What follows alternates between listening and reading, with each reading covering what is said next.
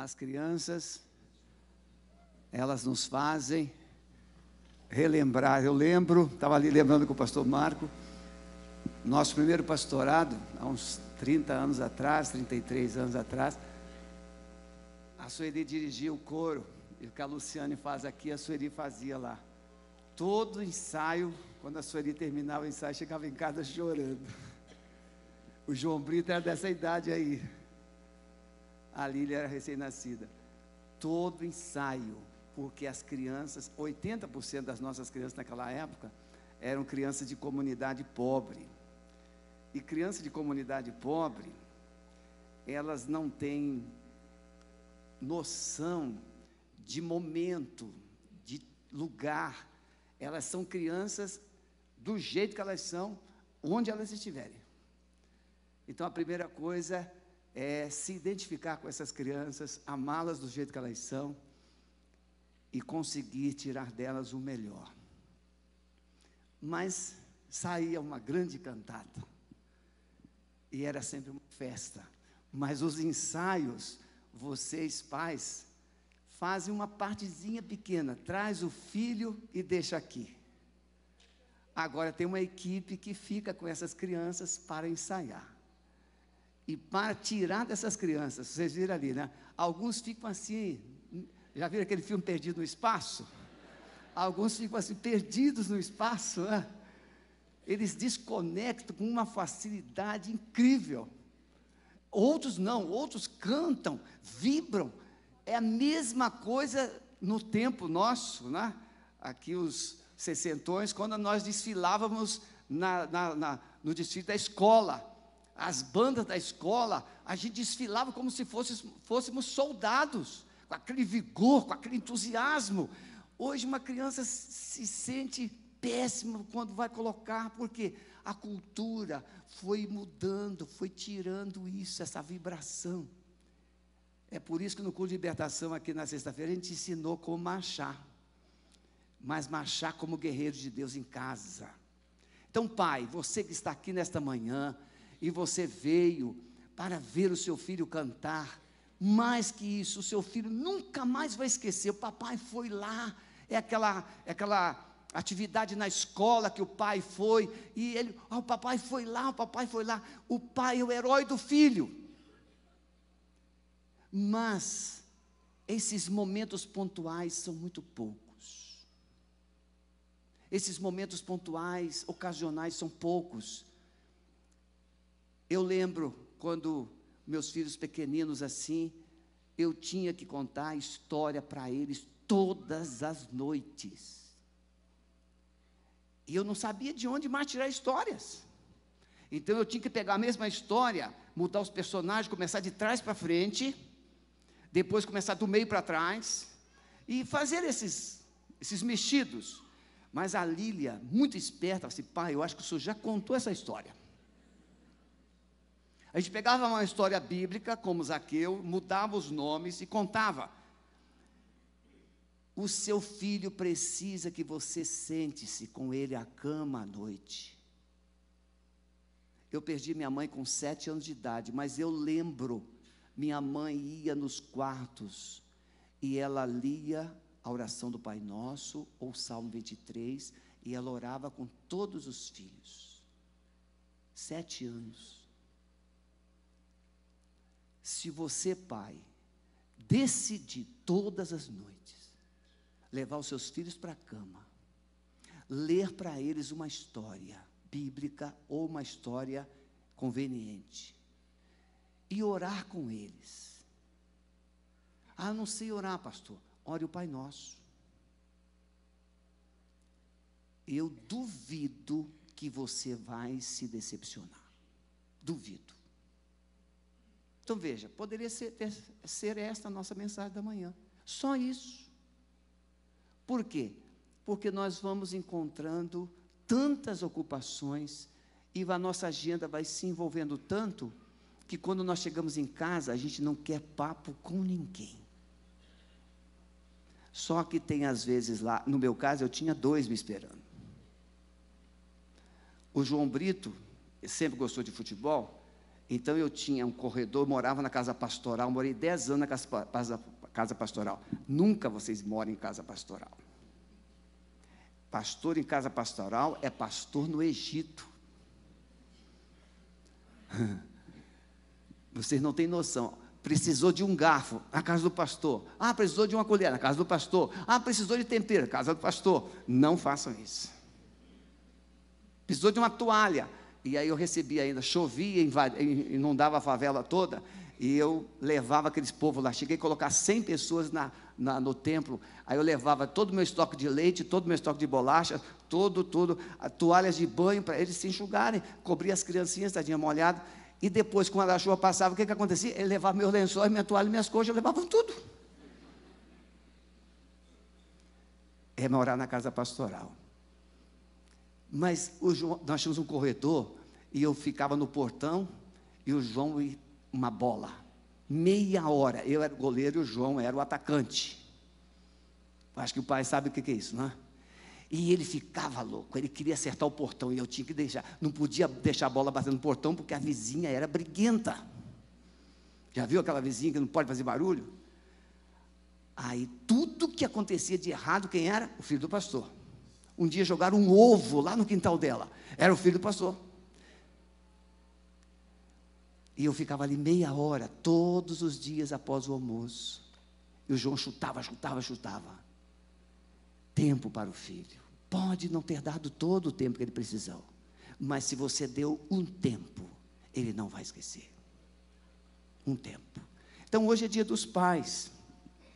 E eu fiquei pensando o que falar para vocês todos os, todos os anos, dia dos pais, dia das mães, é sempre um, uma data especial, e aí o que falar as mães já estão cansadas de ouvir, e hoje tem a internet, tem os pregadores, vocês já ouviram tanta coisa, mas o Espírito Santo me inspirou, eu fiquei pensando aqui, um pai em busca de resposta para a sua família. Abra sua Bíblia, por favor, Marcos, Evangelho de Marcos, capítulo 5, a partir do verso 21. Marcos capítulo 5, 21. Tendo Jesus passado de novo no barco para o outro lado, ajuntou-se a ele uma grande multidão, e ele estava à beira do mar. E chegou um dos chefes da sinagoga, chamado Jairo, e logo que viu a Jesus, lançou-se-lhes aos pés. E lhe rogava instância, ou com instância, dizendo: Minha filhinha está nas últimas rogo-te que venhas e lhe imponhas as mãos, para que sare e viva. Jesus foi com ele, e seguia uma grande multidão que o apertava. Verso 35. Enquanto ele ainda falava, chegaram pessoas da casa do chefe da sinagoga, a quem disseram: A tua filha já morreu, porque ainda incomodas o mestre. O que percebendo Jesus disse ao chefe da sinagoga: Não temas, crê somente e não permitiu que ninguém o acompanhasse, senão Pedro, Tiago e João, irmão de Tiago. Quando chegaram à casa do chefe da sinagoga, viu Jesus um alvoroço e os que choravam e faziam grande pranto. E, entrando, disse-lhes: Por que fazeis esse alvoroço e chorais? A menina não morreu, mas ela está dormindo. E riram-se dele. Porém, ele, tendo feito sair todos, tomou consigo o pai e a mãe da menina, e com eles, e o que com eles vieram, e entrou aonde a menina estava. E tomando a mão da menina, disse-lhe: Talita comi, que traduzido é: Menina, a ti te digo, levanta-te. Imediatamente a menina se levantou e pôs-se a andar, pois tinha 12 anos, e logo foram tomados de grande espanto. Amém, meus irmãos? Marcos é o evangelho dos sinais. Marcos foi escrito mais para os romanos. Os romanos não é muito de história, romanos é, é um povo de ação. E quando o escritor Marcos, que não é apóstolo, é um discípulo, ele escreve o evangelho de Marcos, ele pega os sinais, os milagres de Jesus e escreve, porque o público maior era os romanos. E os romanos gostam de ação. E Jairo, que é o chefe da sinagoga, ele acompanhou, ele acompanhou a história de Jesus até ali, e ele acompanhou esses milagres, esses sinais que Jesus estava fazendo. No capítulo 1, ele cura um, um ele libera, ele cura um, um, um leproso, tem um endemoniado, no capítulo 5, tem a sogra de Pedro, no capítulo 3, capítulo 4, e Jesus vai fazendo esses milagres todos, e isso vai gerando uma fé. Pastor Marco falou aqui na sexta-feira, a fé que vem através dos olhos. A Bíblia diz da fé que vem pelo ouvir, e o ouvir a palavra de Deus. Quando você lê a Bíblia, quando você lê a palavra de Deus, a sua alma vai gerando uma fé. Por isso que quando você puder, deve ler a Bíblia em voz audível. Muitas vezes nós estamos lendo só com os olhos e isso faz com que a gente se desvie um pouquinho. Mas se você puder ler audivelmente, é? você hoje tem a Bíblia em áudio. Isso só em última instância. Eu estava conversando com o Marcelo essa semana. Muitas vezes nós estamos acostumando assim. Ah, coloca a Bíblia em áudio. Se você está fazendo uma tarefa e colocou a Bíblia em áudio, isso é lucro. Mas acostumar, pegar um aparelho, colocar ali a Bíblia áudio e ficar. Hum, não. Se possível, leia. Leia e, se possível, audivelmente, porque quando você lê com os olhos e fala com a boca, é mais forte, é mais poderoso, porque a palavra verbalizada, ela tem poder não só para alimentar você de fora para dentro, mas ela tem poder para mudar as circunstâncias da sua casa. Eu estava no gabinete certo dia e uma mulher me procurou, disse, pastor, e falando das dificuldades, dos problemas, eu disse: olha, já atendi a senhora algumas vezes, mas a senhora não tem, não decide crer na palavra de Deus. Eu fui eu, Sueli, o pastor Maurício na casa dela, bem resistente. E eu disse assim: a senhora precisa entender que a Bíblia é a boca de Deus. Quando eu falei isso, a mulher ficou endemoniada no gabinete pastoral. Então veja, a Bíblia é a palavra de Deus, a Bíblia é a boca de Deus, a Bíblia é o próprio Deus, porque ela fala de quem Deus é. No princípio era o Verbo, e o Verbo estava com Deus, e o Verbo se fez carne e habitou entre nós. Aquele corpo de Jesus era apenas um corpo, mas o Deus Todo-Poderoso estava dentro daquele corpo. E aí está o grande milagre que nós às vezes não atentamos, é que nós também somos um corpo, mas hoje o Espírito do Deus Todo-Poderoso habita dentro de você. Então você precisa colocar às vezes a mão no seu coração e dizer com fé: Deus está dentro de mim. O Deus Todo-Poderoso está dentro de mim, Ele está no meu coração. E isso não é religião, porque a religião, ela não ajudou Jairo. Jairo era chefe da sinagoga. Então, primeira coisa que eu quero dizer nesta manhã: Jairo, um homem de posição e respeito. Um homem que era influente, o chefe da sinagoga, não era um homem comum.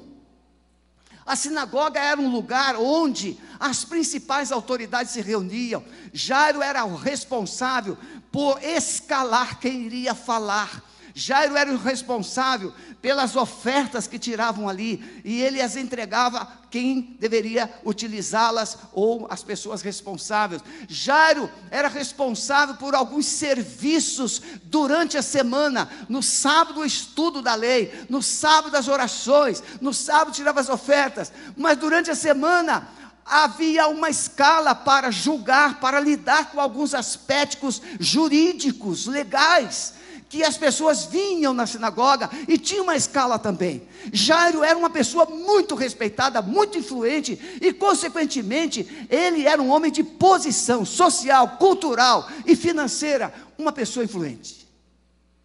A cidade inteira conhecia Jairo. A cidade toda sabia quem era Jairo.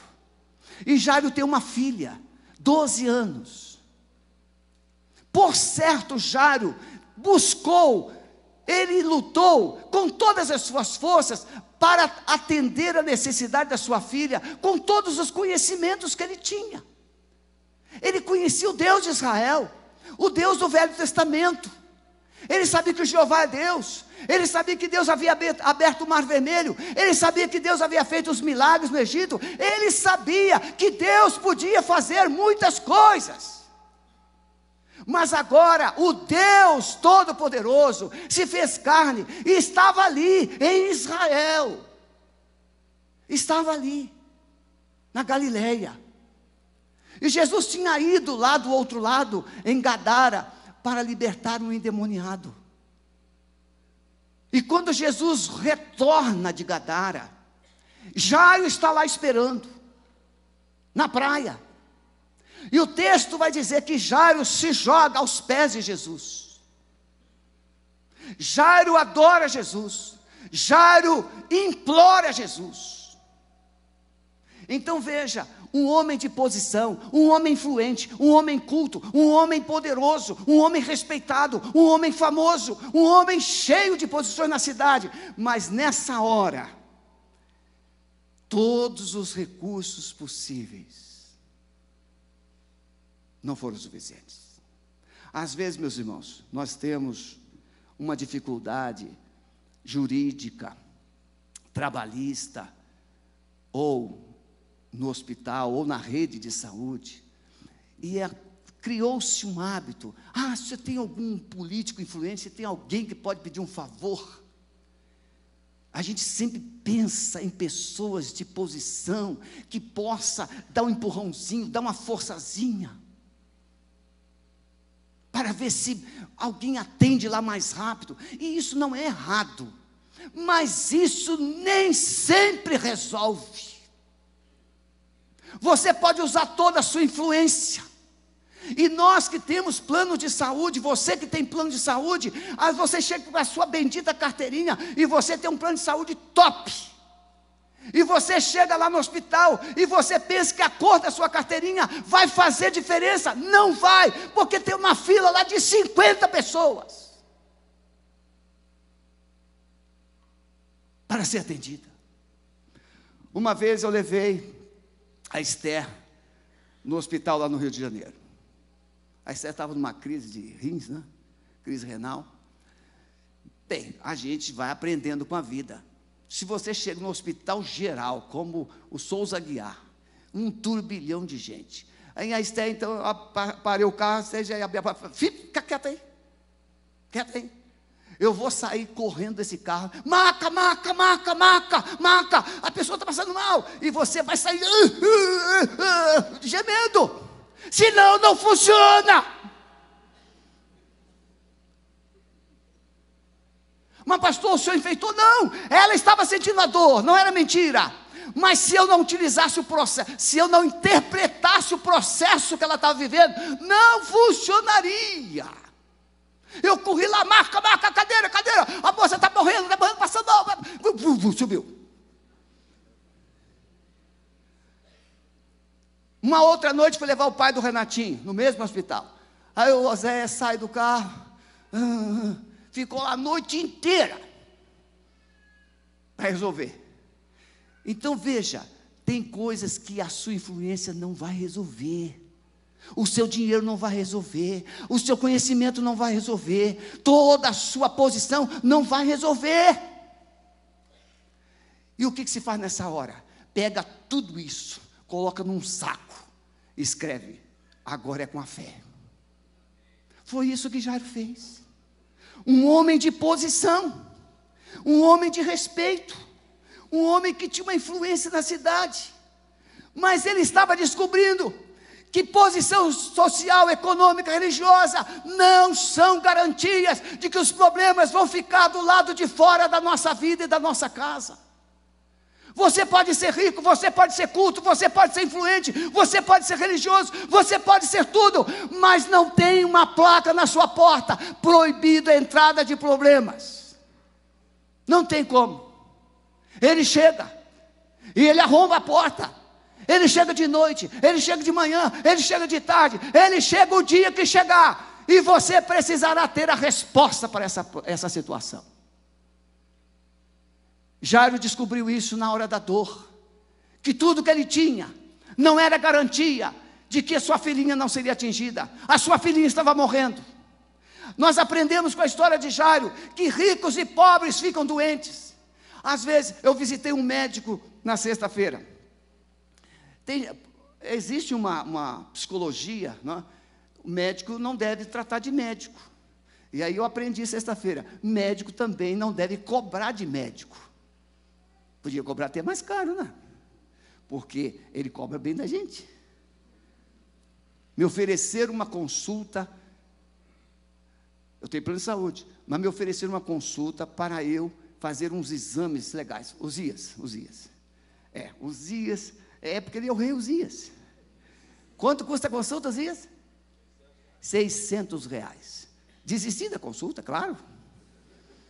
Um catatal de exame desse tamanho. Não, eu já faço isso aí duas vezes por ano. Mas eu estou lá orando os dias, quem sabe? Porque o médico é bom. O valor da consulta é proporcional ao valor do nome do médico. Não é assim? Se o médico tem nome, a consulta tem valor. Se o médico não tem nome, a consulta tem menos valor. Jairo descobriu que ele também tinha valor, só que agora o problema estava ali. Rico e pobre ficam doentes. A morte chega para todos. A dor chega. Olha o que nós acabamos de falar no início do nosso culto. A dor, meus irmãos, da morte, ela chega nos lugares mais sofisticados. Eu sempre cito, pastor Fanini falava nos seus sermões que ele foi visitar uma casa de uma família no meio da madrugada, o tapete da sala era tão espesso que o sapato dele sumiu. Mas ele viu um casal brigando e os filhos sentados no canto chorando. Requinte não significa ou não é sinônimo de paz, respeito e felicidade. É muito bom ter uma casa boa. É muito bom ter recursos, é muito bom ter as coisas, mas ter as coisas não nos garante uma vida boa. Primeiro temos que ter uma vida com Deus e depois valorizarmos as coisas que Ele tem nos dado. Em segundo lugar, entender que diante da dor e da morte, Deus espera mais que uma religião ou um coração religioso. Jairo era muito religioso ele sabia muito bem o que, o que estava escrito na lei, todo o Velho Testamento, ele sabia. Ele sabia do poder de Deus, ele conhecia a palavra de Deus. E Jairo estava acostumado àquela convivência, sempre as orações. O texto diz: Eis que chegou um dos principais na sinagoga, por nome Jairo, vendo, prostrou-se aos pés e rogava-lhe muito, dizendo: Minha filha está morrendo. Jairo reconhece a autoridade de Jesus e se coloca de joelhos. Muitas vezes, nós, como igreja, vamos buscando um avivamento, vamos buscando é, uma vida mais intensa com Deus. E tem, às vezes, alguns que ficam assim, não sei para que tudo esse barulho, não sei para que todo esse fervor, não sei para que. Eu fui pregar numa igreja a pedido do pastor, e o pastor falou assim: Pastor, queremos uma mensagem de avivamento. Aí eu preguei uma mensagem de avivamento. E um, um motivo que eu não, não, fui informado, o pastor não estava naquele culto. Ele me convidou, mas ele não estava naquele culto. E aí, depois, eu preguei duas noites, sexta e sábado. Quando passou, depois o pastor veio conversar comigo, assim, e aí, rapaz, a igreja gostou muito da, da, da pregação lá, ficou satisfeita? a liderança da igreja reuniu com o pastor e disse assim: Não sei por que, que o senhor trouxe aquele pastor para pregar aqui. Olha só. Eu pensei que eu tinha arrebentado. Eu não sei para que o senhor trouxe aquele pastor aqui. Para que o senhor quer mudar? Nós estamos tão bem do jeito que estamos. Estamos tão bem. Isso tem mais ou menos 13, eu estou aqui 15 anos e meio, é, tem uns 14 anos isso, 13, 14 anos. Essa igreja hoje, na, nessa época, essa igreja estava com 300 membros, e a nossa igreja aqui estava mais ou menos também com uns 300 membros. Essa igreja hoje está com 150 membros. E essa igreja aqui está com 2 mil membros. Então, quantas vezes nós queremos buscar mais a Deus? Tem gente achando assim: para que isso? Para que isso tudo? Para que esse barulho todo? Para que esse negócio de ficar.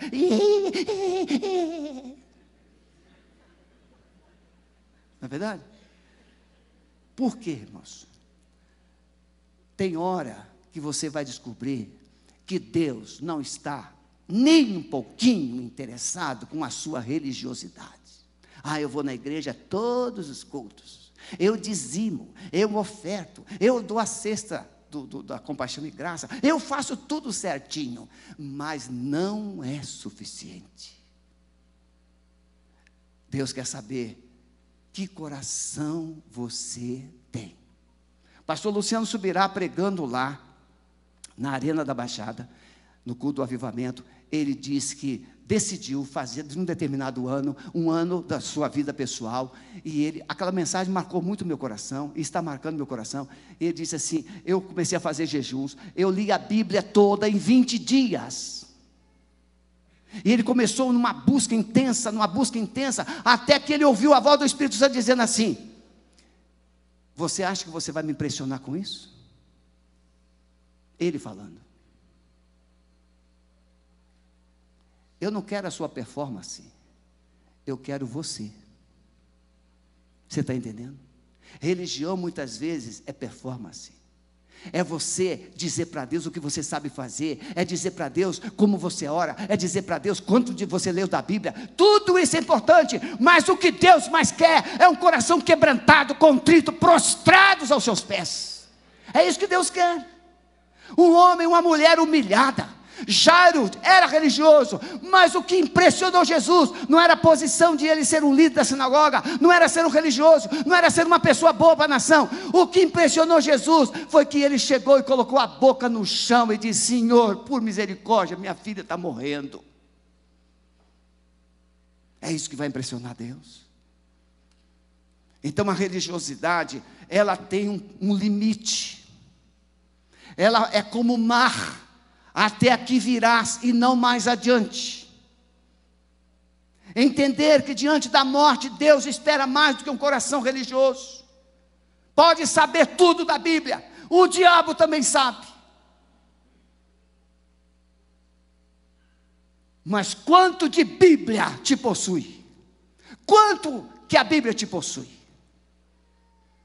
Então Jairo conhece, reconhece a autoridade de Jesus, se coloca de joelhos e um homem, John Henry Burr, ele diz que o lugar mais elevado que um homem pode chegar é quando ele se coloca de joelhos aos pés de Jesus. Se existe uma posição elevada para um homem, para um pai, que hoje é dia dos pais, é ele se prostrar aos pés de Jesus e dizer: Senhor Jesus, tenha misericórdia de mim, eu quero ser um bom marido, eu quero ser um bom pai, mas ajuda-me. Por que esperar um filho ficar doente? Por que esperar um filho ficar viciado? Por que esperar um filho sair de casa? Por que esperar um filho ficar adulto para chorar aos pés de Deus por ele? A ciência ensina que uma criança, ela aprende tudo que precisa até os sete anos de idade. Tudo. Depois ela vai desenvolver. Isso até os doze. Dos doze ela formatou um conceito de vida. Por isso que é nessa idade de 12 anos que os adolescentes se revelam. Porque o que é que foi plantado no coração até 12 anos? Muitas vezes um coração religioso e não um coração adorador. Eu já disse algumas vezes aqui, um dia eu cheguei em casa, e eu sempre chego e abro a porta devagar, e a televisão estava no YouTube com uma música linda, a Sueli, com os dois braços erguidos, adorando. Aquela cena nunca mais saiu da minha cabeça. Não é quantos cultos ela vem, é como ela funciona dentro de casa. Não é quantos dias você trouxe o seu filho na igreja, é quem você é dentro de casa que o seu filho vai receber. Não é um pai religioso, é um pai cheio de Deus, é um pai adorador, é um pai que se preocupa. Foi no solo do sofrimento que Jairo desenvolveu a fé que atraiu os olhos de Deus.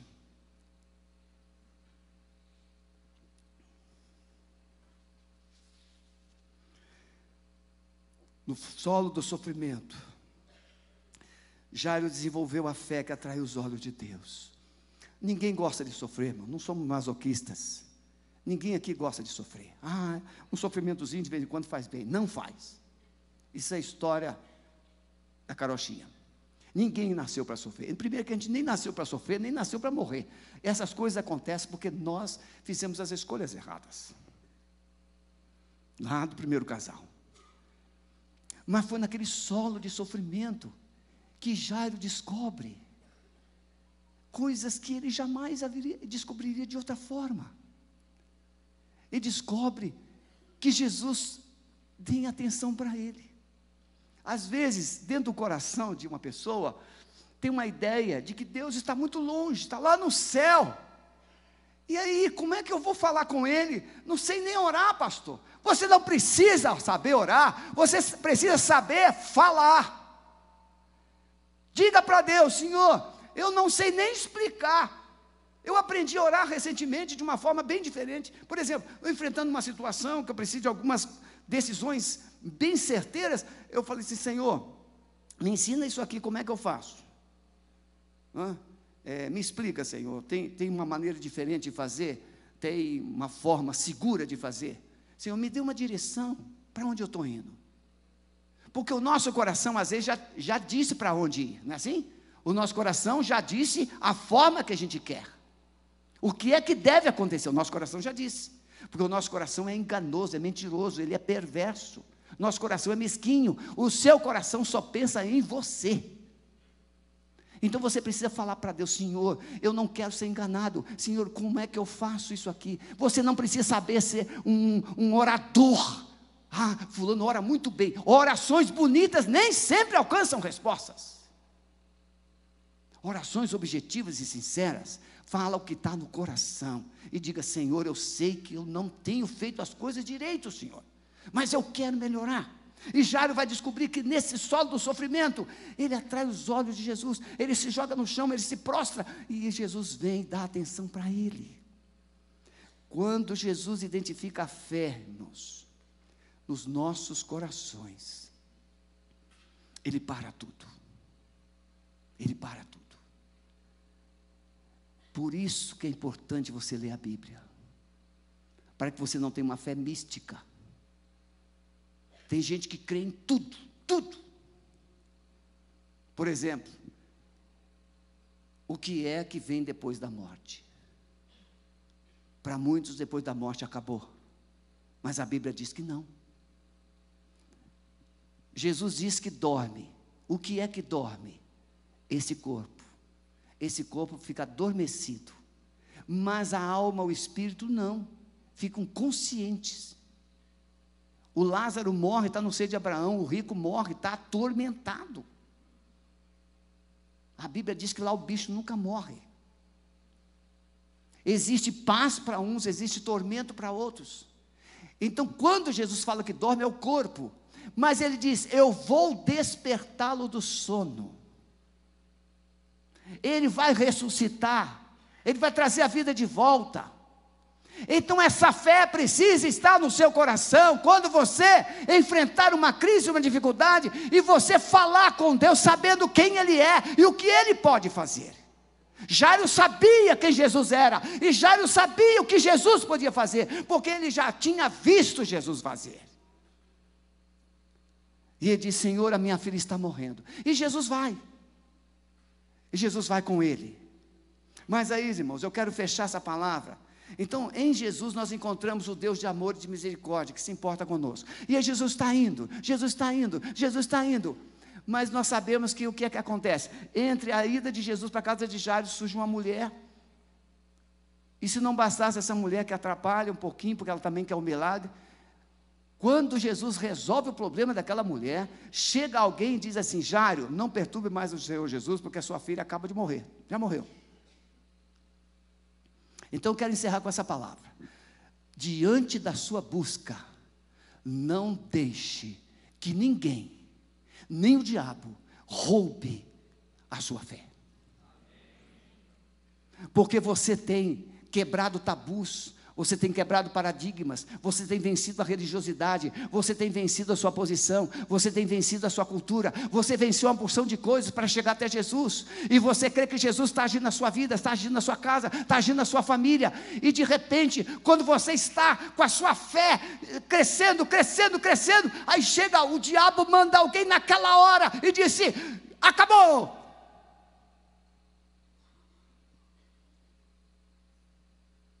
Acabou.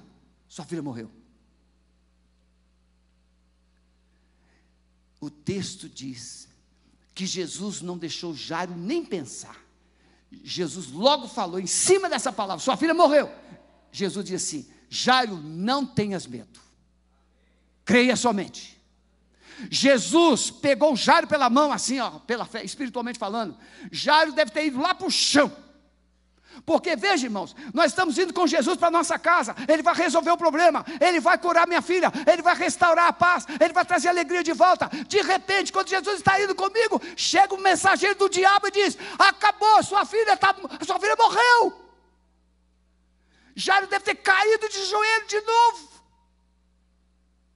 Mas Jesus colocou a mão na cabeça dele, com certeza. Ele falou assim: Jairo, não tenha medo, creia somente. E aí Jairo se levanta se coloca em pé, respira fundo, olha para Jesus e vê aquele olhar firme, aquele olhar confiante, aquele olhar poderoso, e ele fala assim: sim, Senhor, vamos, vamos. E aí Jesus chega, e as carpideiras estavam lá, ah! são pagas para isso. Tem gente aqui que tem jeito para carpideira. E estavam lá chorando, chorando, chorando, chorando. E aí Jesus disse assim: Por que vocês estão chorando? Porque carpinteiro tem que chorar, recebeu para isso, tem que chorar. E chora, e chora, escabela. E aí Jesus chega: Por que vocês estão chorando? A menina não morreu, ela está dormindo. Aí ah, as carpinteiras pararam de chorar e começaram a cagar, começaram a rir. Tem dois tipos de gente que não podem ver os milagres de Jesus: gente que chora sem saber por que está chorando, e gente que ri por aquilo que sabe que está rindo. Tem gente que está rindo das coisas de Deus. Tem gente que está zombando das coisas de Deus. Tem gente que não leva a sério as coisas de Deus. E por isso jamais verão os milagres na sua vida e nem na sua casa. São os zombadores da fé. São os que brincam com a fé. O dia que aquelas carpideiras ou aquelas pessoas que riam de Jesus precisaram de um milagre, com certeza estariam prontos a fazer o que já estava fazendo, mas não, o problema não era delas. Quando o problema não é seu, você acha que tudo é exagero para os outros. Mas se o problema for seu, você vai agir tanto ou mais quanto aquelas pessoas. Então, essas duas pessoas, gente que chora sem saber por quê, simplesmente chora. E aí Jesus diz assim: preste atenção nisso. Jesus diz assim: ninguém entra. Só entra o casal, os pais da menina e os três discípulos de Jesus. Só gente de fé verá o poder de Deus agindo dentro de sua casa. Somente gente de fé verá o poder de Deus restaurando a vida dentro de suas famílias. Você está entendendo isso? Márcio, fique em pé, Márcio, por favor. É, Marcinho, você mesmo. Isso, fique em pé. A sua esposa também, pode ficar em pé. Esse casal, eu tenho a liberdade de dizer isso. Pode sentar, filhão. Esse casal chegou na minha cela, chegou aqui na igreja, chegou na minha cela. Esse homem teve oito empresas. Oito empresas. Foi um homem muito bem sucedido. Mas no período em que ele perdeu as oito empresas, ele faliu. Foi o período que ele foi o melhor pai do mundo. O filho dele é um menino de Deus. Ele separou tempo para orar com o filho, separou tempo para ler a Bíblia com o filho. O filho dele, com oito anos de idade na minha célula, todas as perguntas, o menino falava, respondia. Um dia eu falei assim: Daniel, tenha um pouquinho de paciência. Deixa os outros falar um pouquinho, Daniel, porque você, você é muito rápido. E ele, ele falou assim: olha, olha a, a resposta surpreendente. Ele falou assim, pastor, mas como eu vou deixar de falar se o fogo está queimando aqui dentro? Oito anos! Quando é que esse fogo foi aceso no coração do Daniel? Quando Márcio e Alnara perderam tudo. Mas Deus está devolvendo tudo.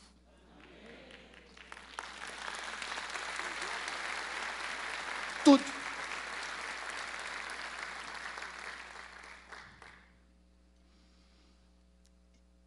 Eles, nós multiplicamos, hoje eles estão lá na cela do Marcelo, da TC. São bênçãos, daqui a pouco vão liderar. Será nesse auge da crise que Deus vai se impressionar é com o que você tem dentro e não o que você tem fora. Baixa a sua cabeça.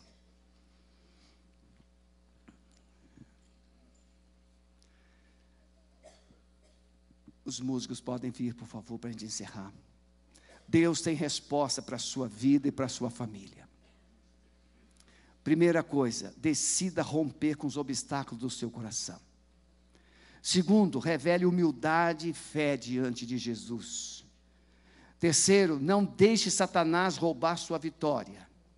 Quarto, deixe Deus entrar na sua casa e restaurar aquilo que está morto. Ele está aqui. Jesus está aqui. E Ele pode reconstruir. Ele pode fazer a sua vida recomeçar. Não é só para os pais, mas para cada um de vocês, cada um de nós. Se nesta manhã você está precisando de resposta de Deus para a sua vida, para a sua casa, deixe o seu lugar, vem aqui à frente, vamos encerrar esse culto orando ao Senhor. Pode vir, em nome de Jesus. Enquanto nós vamos, vamos ficar todos em pé e vamos adorar o Senhor.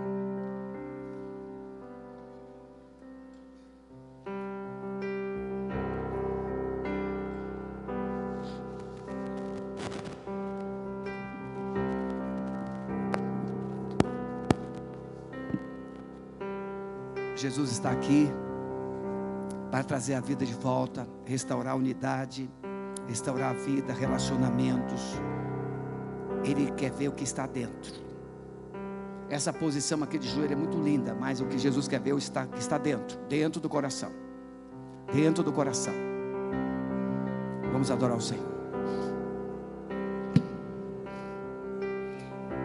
Toma-me, rendido estou da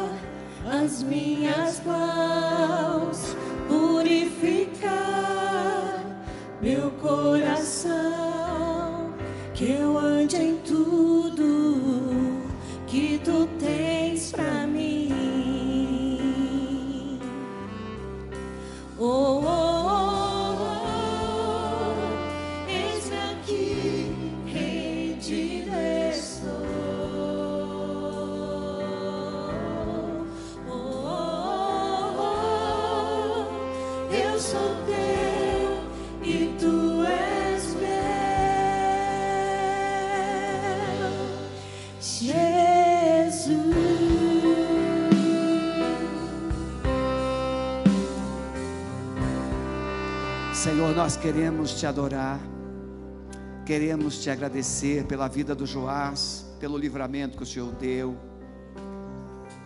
de ele ter ingerido algo que poderia fazer tanto mal, mas o Senhor abençoou o que foi expelido, o que foi tirado.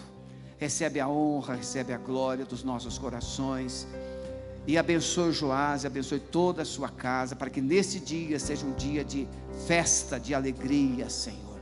Mas nós queremos orar por esses queridos que estão aqui. São pais, são filhos, são avós, são esposas, são esposos. Amado Espírito Santo, o Senhor conhece o coração de cada um, a necessidade, o que é que está acontecendo lá dentro da casa, o qual é a dor que está sendo carregada.